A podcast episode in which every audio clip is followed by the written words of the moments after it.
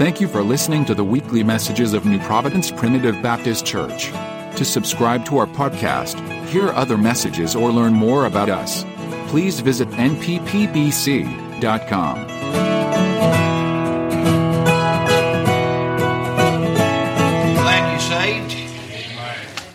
Thank you, Lord. Turn with us tonight to the book of Hebrews, chapter number four. Hebrews, chapter number four. Just grateful to God for the privilege to gather. Appreciate the good Holy Spirit. Um, I honestly, I could say it's been good for me to be here. If I had to leave right now, I just thank God for the opportunity to pray um, among the saints of God. Appreciate that as uh, we keep and continue and draw nearer to uh, the coming of the Lord. I think it it probably doesn't get easier, um, maybe challenging even uh, for the best of you. But oh, how glad that I am that God is faithful. Never changes, the Bible said, faithful in everything. And uh, we pray tonight that the Word of God will just help us all. Hebrews chapter number four, familiar scripture tonight. We'll begin at verse number twelve, and just want to read twelve and, and thirteen tonight. The Bible said, "For the word of God is quick and powerful and sharper than any two-edged sword, piercing even to the dividing asunder of soul and spirit, and of the joints and marrow, and is a discerner of the thoughts and intents of the heart.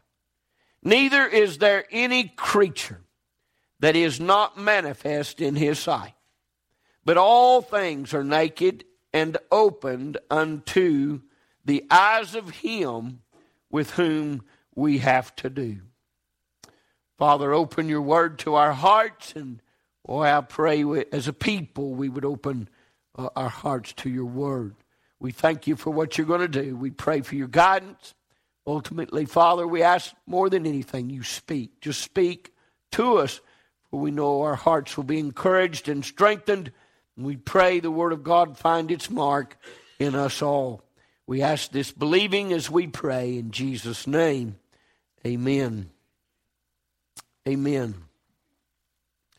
Um, a, a simple thought tonight. I, I don't know if uh, we want to title it as such, but I'll state it this way. The why is as important as the what. The why is as important as the what. I believe the text that we read to you will become uh, important as we get to it, but I want to first start the message tonight by saying that oftentimes we make mistakes when we repent. A lot of the things that we do that uh, that make us guilty before God are the result of a bigger problem that lies within us. Oftentimes we repent of what we did, and we fail to acknowledge why we did it. And here's what I'm certain of. If you don't deal with a why, you'll do it again. We don't deal with what's on the inside. Certainly not as often or as critically as we should. We sin, yes, and we recognize that sin. In the presence of God's word, our sin is manifest. And for Bible believers and Bible knowers, certainly sin has a hard time hiding itself when it has been manifested through your own flesh. In other words, when you commit sin and you know it, you see it, you recognize that there is a need for you to repent of that sin. For instance, if I say a harsh word to a brother or a sister, or I'm unkind in, in an attempt to, to do anything in their lives, I may repent of having been unkind. But the question is, why was I unkind? What motivated me to be ill toward another person or to sin or to carry out any contradiction to the Word of God? What is it that drives us uh, to be sinful? And oh, how I think tonight we need to be careful for just a minute as we begin to look just a little deeper on the inside. Now, if you have sin in your life and you know that it's there, I don't have to tell you about that. That's the work of the Holy Spirit. I'm grateful to God that I'm not your babysitter. I'm not the one trying to correct you or keep you. I believe the Holy Spirit is at work, and I believe He will do everything that needs to be done to remind you and I of when we sin. But listen, when you repent, may I say tonight, let's be careful that we not simply repent of what we did, but repent of why we did it and allow the Holy Spirit to root deeper in us and to excavate, to pull from us those things that are innate within us that cause us to sin. In other words, let's deal with the why. Why did we sin? You know what? I can blame a whole lot of stuff on my temper. I can blame it on my attitudes. I can blame it on this or that. But you know what? I've not any excuse to offer before God. When I fall short and miss the mark concerning Christ, I can tell you right now, repentance is necessary. But if we're going to really get to the root of the problem, we're going to have to dig down and find out why we sinned. I believe it's important to God that we acknowledge why we sin, why we did what we do. Uh, it, you know, you talk about the devil made me do it. We know it's not true. The devil doesn't have power to make me do anything. He certainly is a tempter, but I have a choice of whether or not to obey or disobey God. I have a have someone that's greater that's in me than he that's in the world.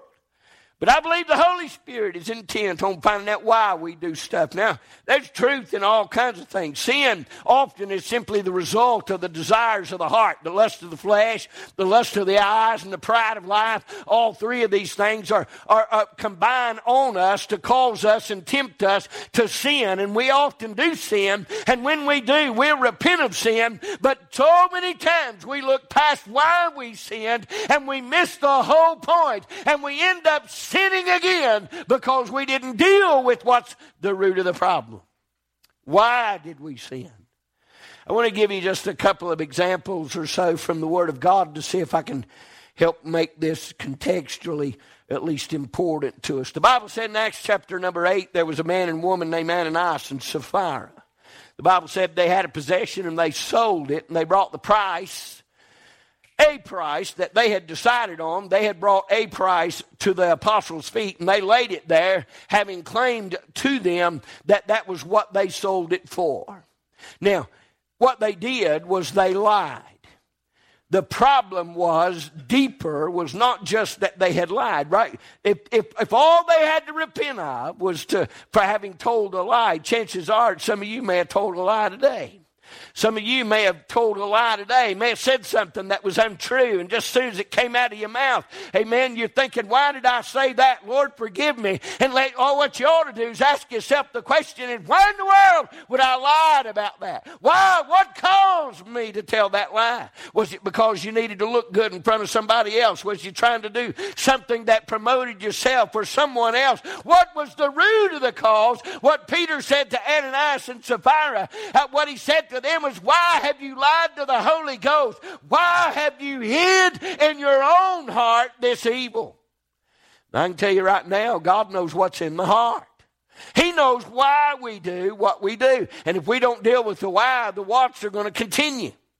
The things that we actually commit that are sinful, listen, they're just they're just symptoms. They're just the things that are showing up because what is really the problem is still on the inside of us that needs to be dealt with.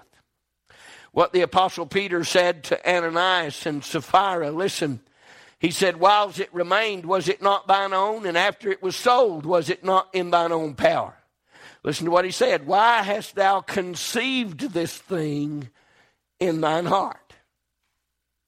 You see, what the Holy Spirit knows is that that most of the sin we commit is because we have conceived that sin in our heart. What James said was is it was a product of our own lust. When a man's tempted, he's drawn away and enticed of his own lust. And sin, when it's conceived, or or, or when it's when it's conceived, it brings forth sin. And sin, when it's finished, brings forth death. All of these things are simply symptoms of the bigger problem on the inside, is that we're prideful by nature. We have innate problems within the flesh. And if we're unwilling to allow God to forgive us of those things and deal with the inward part, we're going to continue to fail and have to repent over and over. We'll con- continue to commit those things that are the what's, as opposed to dealing with the why and seeing it better. The Bible said in Acts chapter number eight, uh, concerning Simon the sorcerer, this was a man who had got saved according to the gospel. The Bible said that he believed and was baptized, and he followed Philip around the city. And the scripture said that there came a time when the, some of the disciples had laid hands on some and they had received the Holy Spirit, that when Simon saw that, he asked him if he could buy that power from them. He wanted to be able to do that himself, and he thought he could purchase it with money. And we know that Peter responded to him fairly harshly, and he said, "Your money perish with you if you think you can buy the gifts of God." But ultimately, let me read what Peter said to him in verse number twenty-two and twenty-three. What he said to Simon was, is he said, "Repent therefore of this thy wickedness, and pray God if perhaps," listen, "the thought of thine heart may be forgiven thee. For I perceive that thou art in the gall of bitterness and in the bond of iniquity."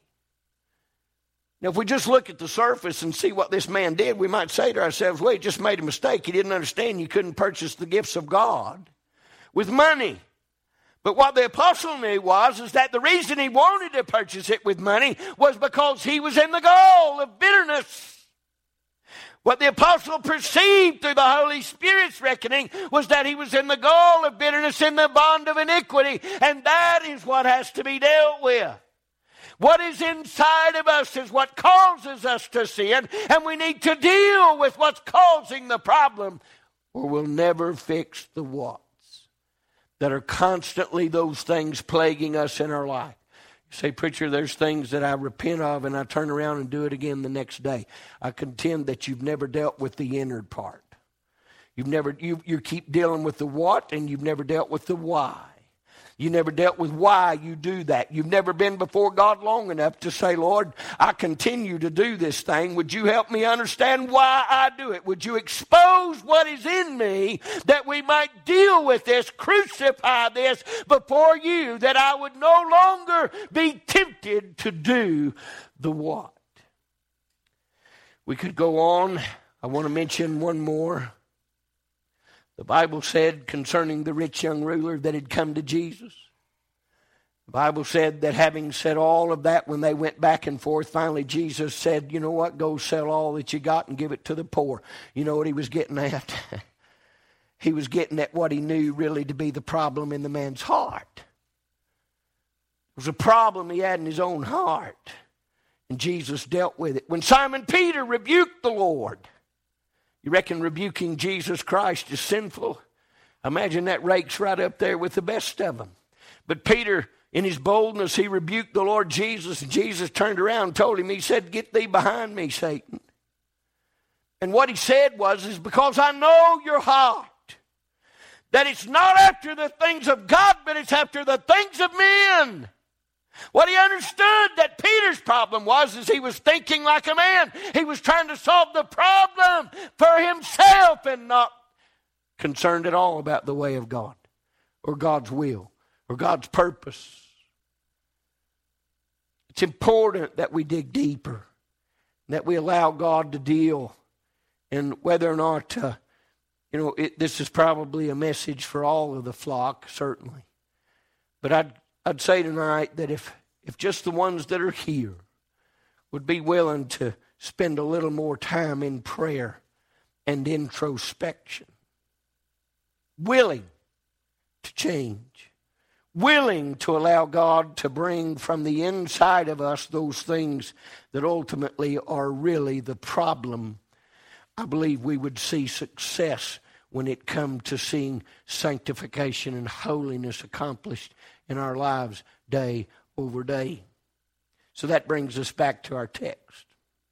Brings us back to our text. You say, how in the world am I going to realize or get to the place to where I can identify what it is that's that's causing me, right? The why of my sin. What is it that's causing me to be in error and in contradiction to God? And so I want to look at those two verses again, and I want to say to you tonight that I believe with all of my heart that the Word of God is the answer to our sinfulness. The Word of God is the power that will identify in us and deal with the problems that we have with our own sin nature. Look at it with us, verse number twelve. The Bible said, for the Word of God is quick. We'll stop right there because I believe it's important. What the Apostle Paul was trying to say is that the Word of God is two things. It is fast and it is alive. Now, in these little Bible apps that you've got on your phone, I checked mine again today. I like that. Let me be clear. I like having that Bible app. It's awful handy. You know, you can just look something up, and I can look a verse up, or I can search a word.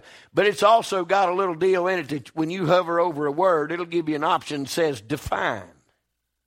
And when you go to define them words, let me just say it this way. They didn't do much effort in trying to give you a definition. Because when you look up the word quick in your Bible app, all it will say is that it was fast. I want you to know the Word of God is more than that. And I believe that what the apostle was referring to was the quickening that causes one to be alive. Often we find in the Word of God that quick indicates that one is not dead but alive. When He resurrects us, friend, there'll be a day of judgment. And the Bible said that the quick and the dead shall stand before Him. That means the alive in Christ and the dead in Christ will stand before Him. I'm glad today that when we look at the Word of God, it has power for us. But may I say that the Word of God is quick. It's able, you see, faster, I believe, than the speed of light. The Word of God is often referred to as light, but I want you to know that it's faster than light. Light is the fastest thing known to men, right? They measure light years, and there's nothing within our realm of comprehension that's faster than that. A light year. If you can imagine it, the distance from the sun from twenty-three fourteen Tipton Loop Road is a long way. Thank God for that. It'd burn us up if it was any closer. And yet, just about the time, Lenny, that it comes up over Chilhowie Mountain, I can see it. Just about the time that it starts to rise over there, it's already to me. It's that fast. You see, light is the fastest thing that we can understand on this earth. May I say to you today, the Word of God is faster than light. It's faster than light. It is faster than it. You say, preacher, how fast is it? Listen, if you want to run from the Word of God, here's what I'll tell you. Before you get to your car, He's already there. You can try to get away from God, but wherever you go, He's already there. He is omniscient, omnipresent. The Word of God is quick, brother. It's fast, but it's also alive. It's also living. It is not just a word, friend, that is to be spoken, but it is a word that has power when spoken. It is a word that has power to do things. And brother, when it comes to everything we need in the deliverance from the sin that is in our life, the Word of God is able to provide it. It is quick. It makes it, it makes it to us, friend, in the fastest way, but also it is alive in every way. People today want to think of the Word as a book. The Word of God is Jesus. The Word of God is Jesus. This book is Jesus. These words are Jesus. They are the life. They are the light. These are the words of Christ. And according to the psalmist, they are forever settled in heaven. What is settled? Jesus is settled at the right hand of the Father, and He forever will be. He is the Word of God, and that's what captures men's soul, is the Word of God. The Apostle Paul said it's quick. It's quick, but it's also powerful. Oh, how grateful I am that the Word of God is powerful enough to convict me, convert me, and comfort me. Amen. The Word of God has a power, you see, that no other man had. The Word of God was able to do for me what nobody else could do. The Word of God was able to convince me of my sin and at the same time advise me of my Savior. He was able to bring me into unison to the will of God, to a repentant, a repentant heart, and bring me to conversion. I want you to know that no man could do what Jesus did for me. The Word of God was able to convict me. There's people sitting here tonight, and uh, I don't, don't have time to go through everybody's testimonies, but I've heard them.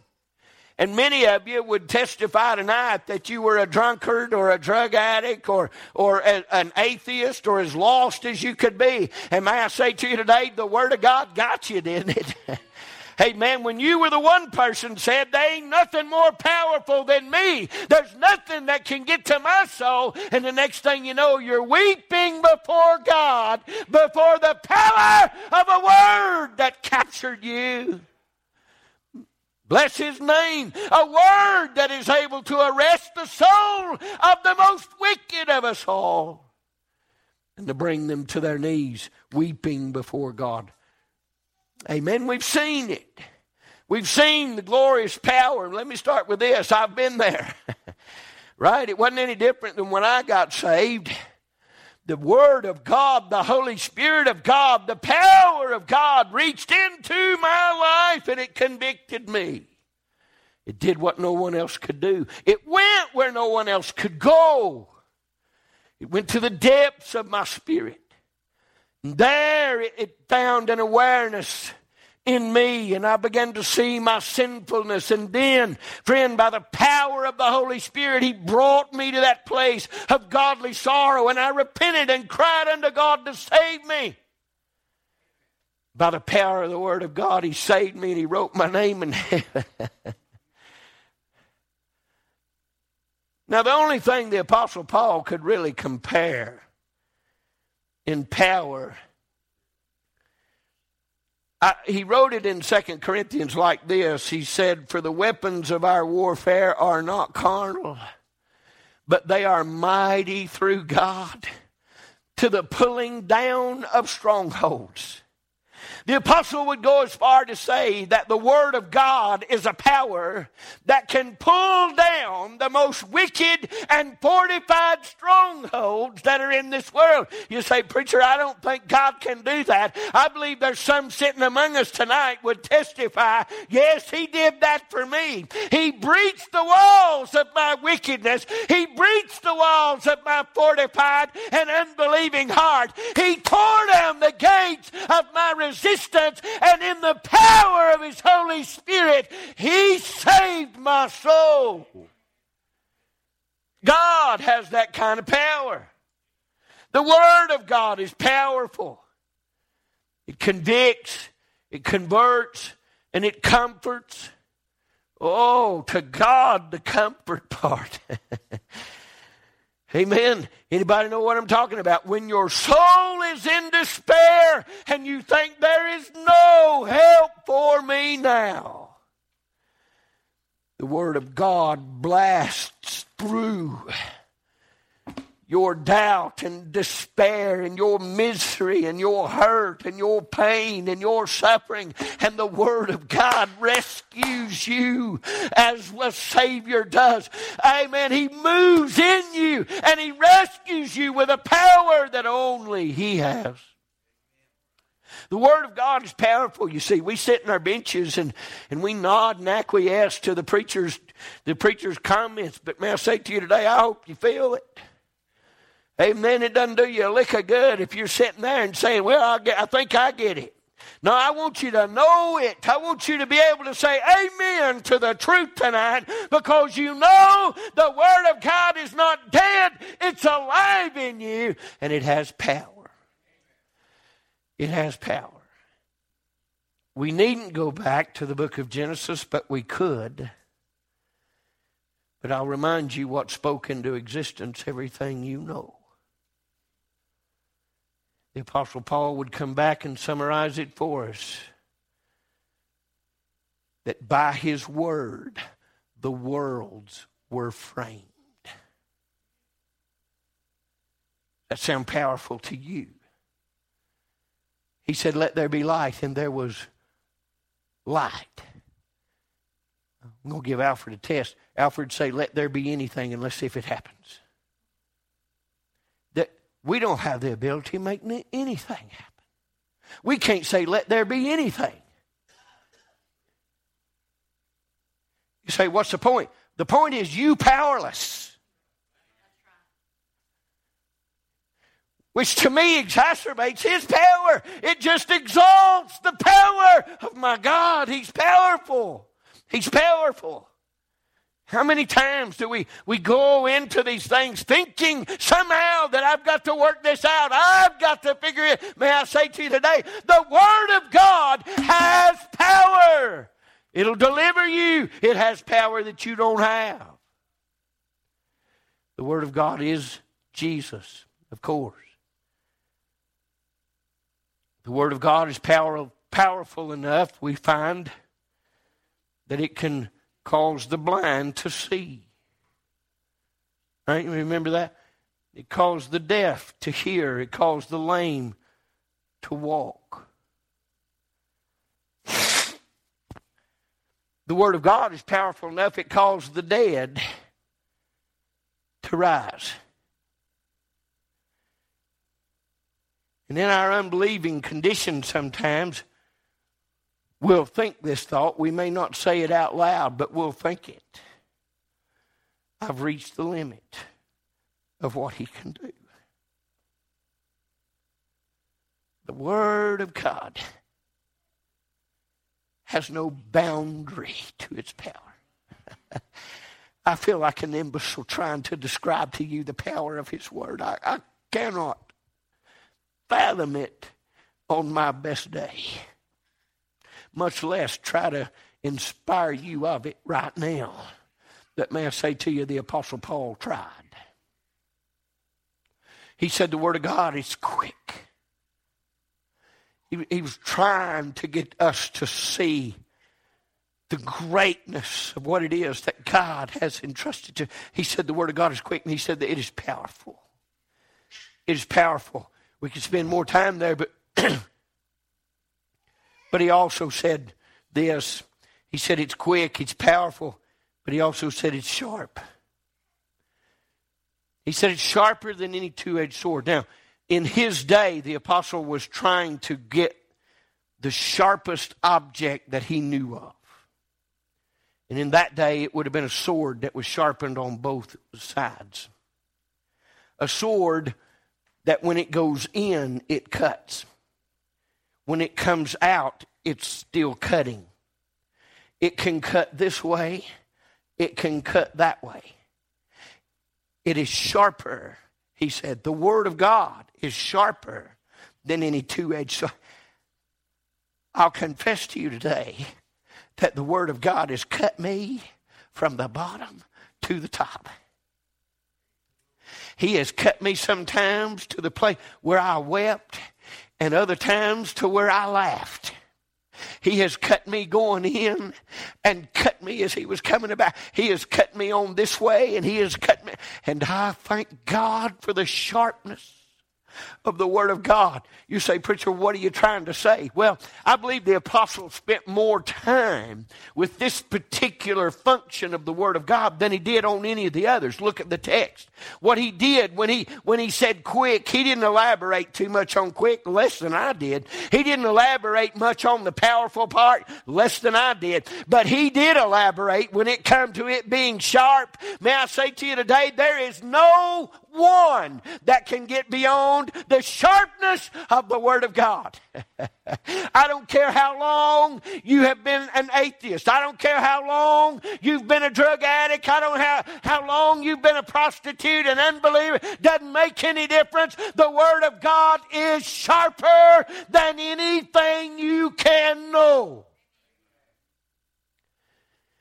You say the Word of God can't get me. I beg your pardon. Ain't no one it can't get to. No, he began to explain how sharp it was. He goes into more detail concerning this characteristic of the Word of God than he did any of the others. He said it is sharper than any two-edged sword, He said, piercing even to the dividing asunder, number one, he said, of soul and spirit. Now, let me see if I can help us with this. Man is a triune being created after the image of a triune God. God the Father, the Son, the Holy Spirit, and he created us in his image. And you are three parts: body, soul, and spirit. Body, soul, and spirit. Some some think of it like this: body, mind, and spirit.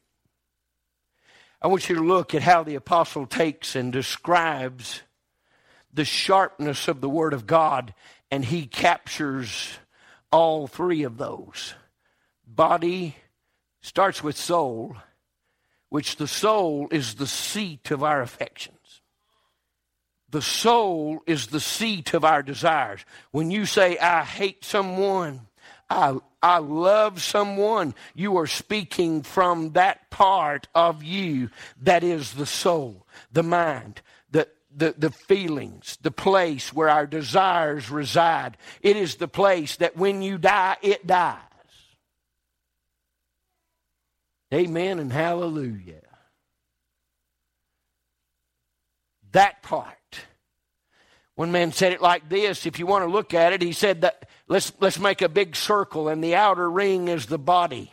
The next ring is the soul, and the center ring is the spirit. He said that the Word of God is sharp enough, piercing even to the dividing asunder of the soul from the spirit. Now, he said soul and spirit, but let me ask you a question. When you die, how do you think the separation is made from this, this invisible consciousness that is your mind, your psyche, from your spirit? How's that done? Right, we, it's hard for us to separate the two, right? Because when I think of myself, I think of myself all-encompassing. I think of myself as the spirit man, which was born again. I think of myself as the, as the conscious awareness that I have been ever since I took a breath in this body. And I think of myself as, as a human. Right? I've got flesh. Now, it ain't hard for me, Lenny, to talk about the flesh, right? I've buried dozens, if not hundreds, of people in my lifetime. I get that part. We die. That's the flesh. But when I think about what else dies, the soul, right? The seat of my affections, which, may I say to you, are corrupt. They've been corrupt since my birth. I was born selfish. I was born prideful. I was born with lusts. I was born with all of these things that my mind has to concentrate. You know what we often attribute the soul to is the heart. Right? When your heart gets broken, it ain't that thing pumping blood. No. It's the invisible, immaterial psyche of you. It's your soul. And thank God that's that's going that's going to cease one day. That's going that's going to stop. The Bible said that the Word of God is sharper than any two-edged sword, piercing to the dividing asunder of soul and spirit. I'm over my head, let me just tell you. But I'm trying. Only Jesus can separate those two.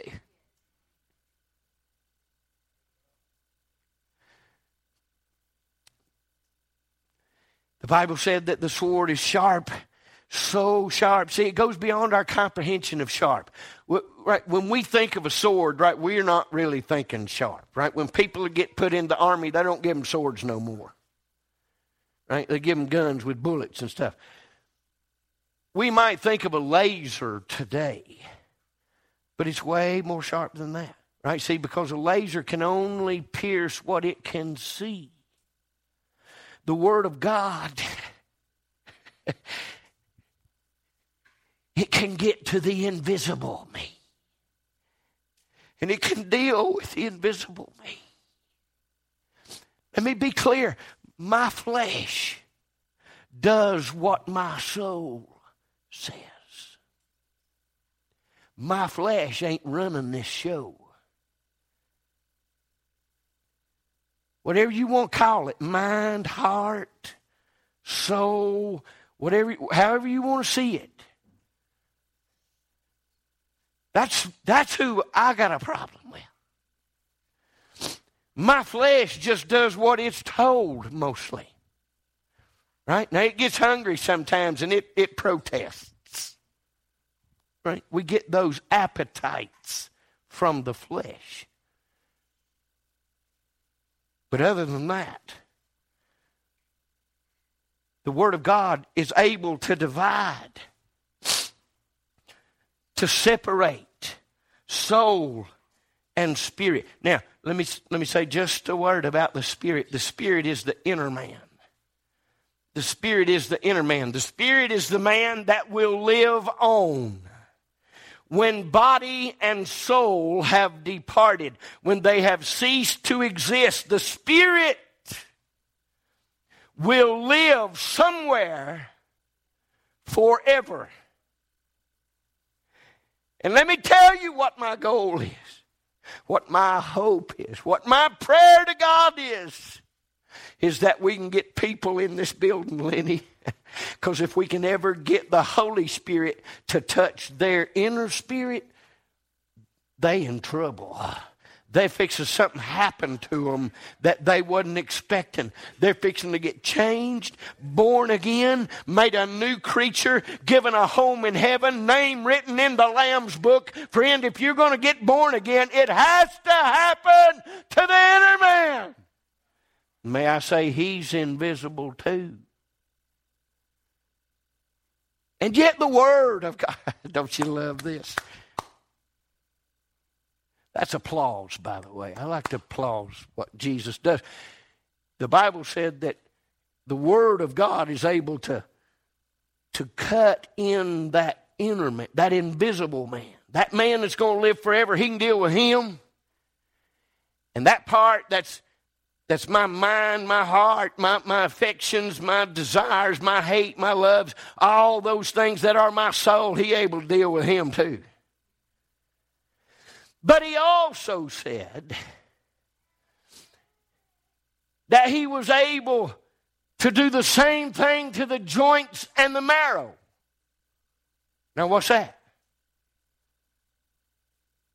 That's, that's this business, this flesh.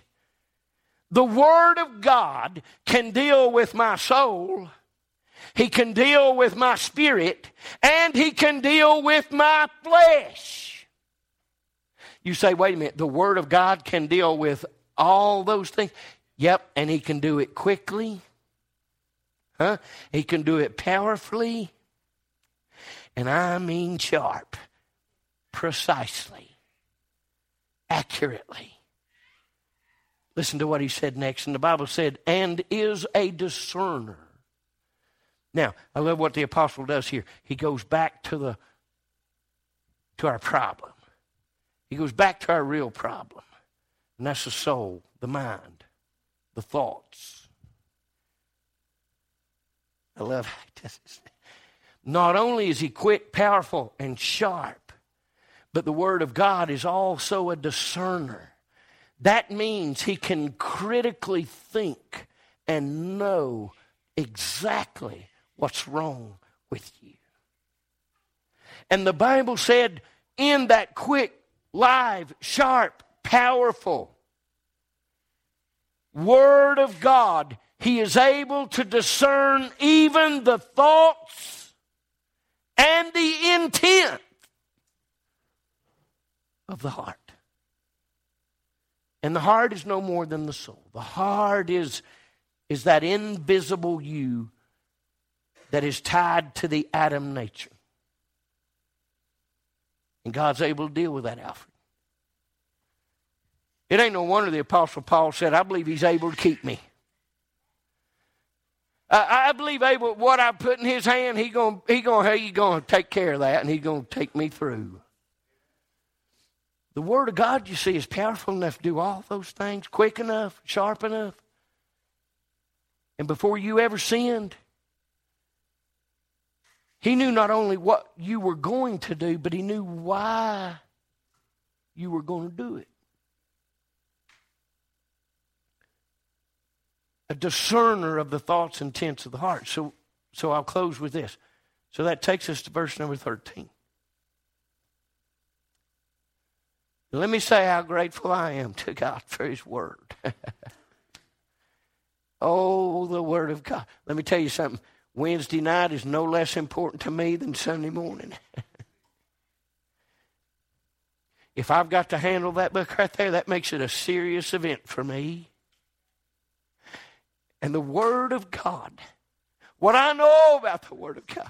Now, the devil beats me up over this, but what I know about the Word of God is it's got the power to save people. Get them in here. Amen. Get them in here. Whatever you got to do.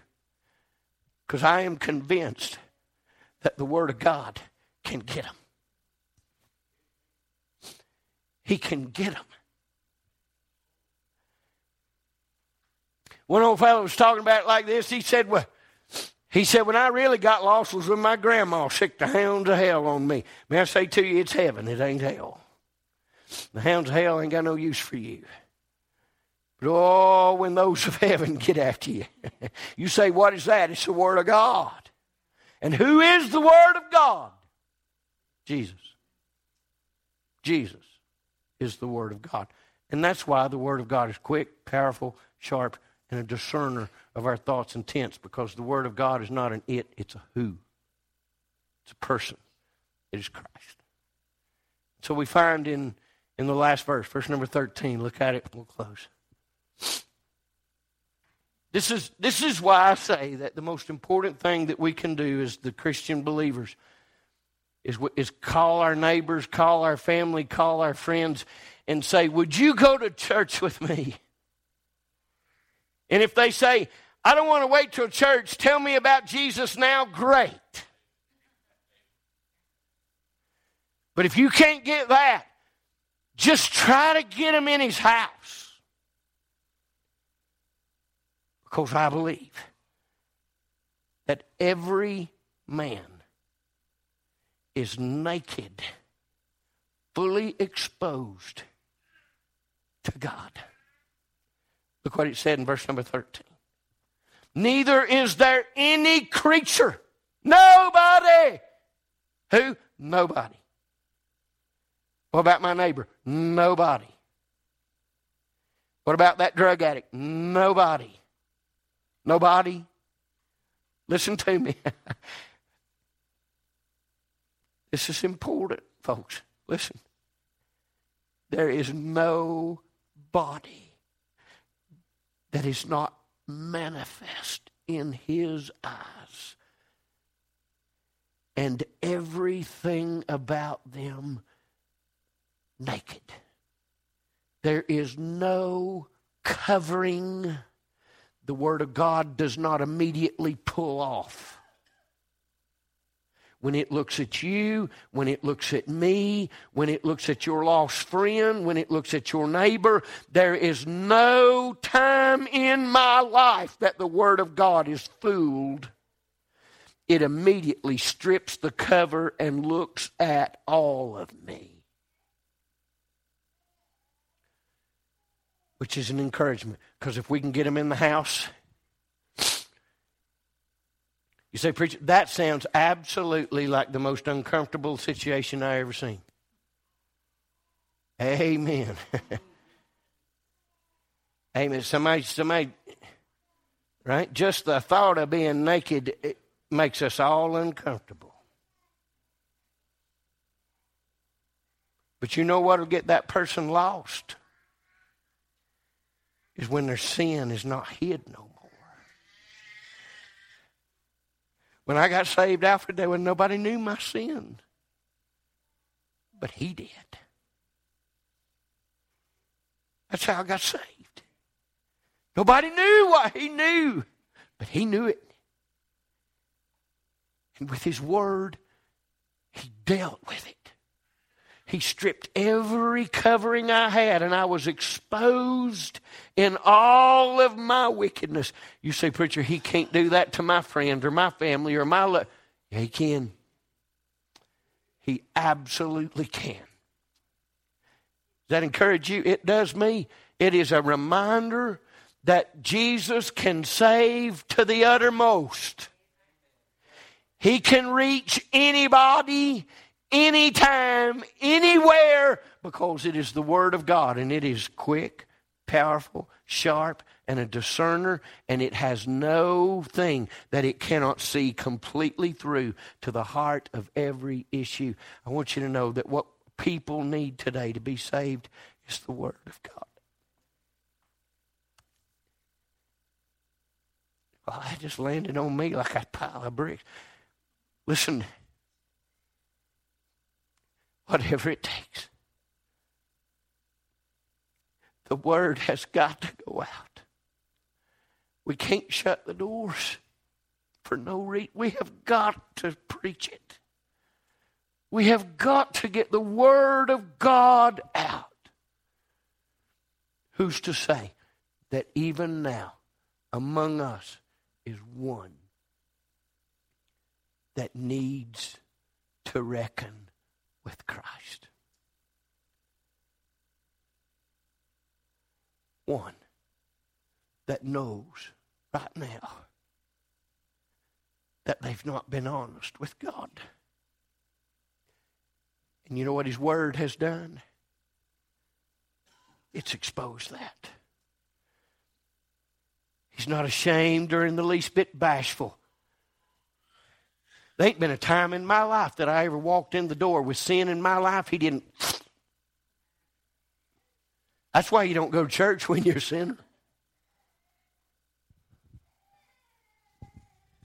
You don't want to feel that. You don't want to know that exposure, because you know just as soon as you get in the presence of God, in comes the Word. And you're naked. And God sees you. You know you've either got to run to him or run from him, and you just didn't want to deal with that today, so you didn't go to church at all. I believe he can find them in their homes. Bless God, I'm praying for that right now. They don't seem to want to come, so I'm praying he can get them in their homes. The Word of God can't get them in their home, not according to Paul. Look, if he's quick, powerful, sharp, discern, he can do it. There's no question. The Word of God can get them. Come get a song. I need to be right with God in body, soul, and spirit. Amen. I need the Word of God to wash me, body, mind, and soul. I need the Word of God to purify me and to make me what I need to be according to the Word of God, the, the washing and the regeneration of the Holy Spirit. I need the renewing of my mind to occur as often as possible. And you know what does that? It's the Word of God. It's the Word of God. Lord, forgive us. We've underestimated its power, I think. We've underestimated how fast that it is and can work, right? And you know why we did that? A lot of us have, a lot of us have allowed the Word of God to diminish in its quickness, power, and sharpness because we don't think God's doing anything right now, and so doubt has taken the place of faith.